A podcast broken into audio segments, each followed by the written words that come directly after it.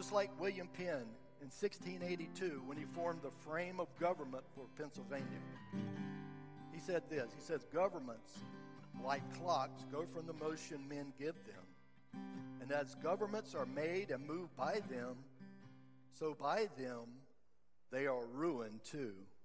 Wherefore, governments rather depend upon men than men upon governments. Let men be good, and the government cannot be bad. If it be ill, they will cure it. But if men be bad, let the government be ever so good.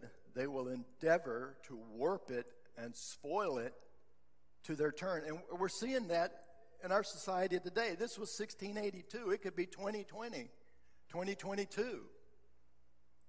Penn goes on to write I know that some say, Let us have good laws, and no matter for the men who execute them, but let them consider that though good laws do well, good men do better. For good laws may lack good men, and men be and men and be abolished and evaded by them, by men, but good men will never lack good laws nor suffer ill ones. And so the idea that Penn was trying to communicate is yes, we need good, godly men and women in the political arena.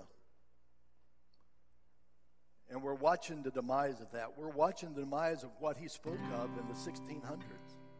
Is that bad men have, have risen to power now, and they're, they're saying, well, we're not going to enforce that law. We're not going to adjudicate that crime.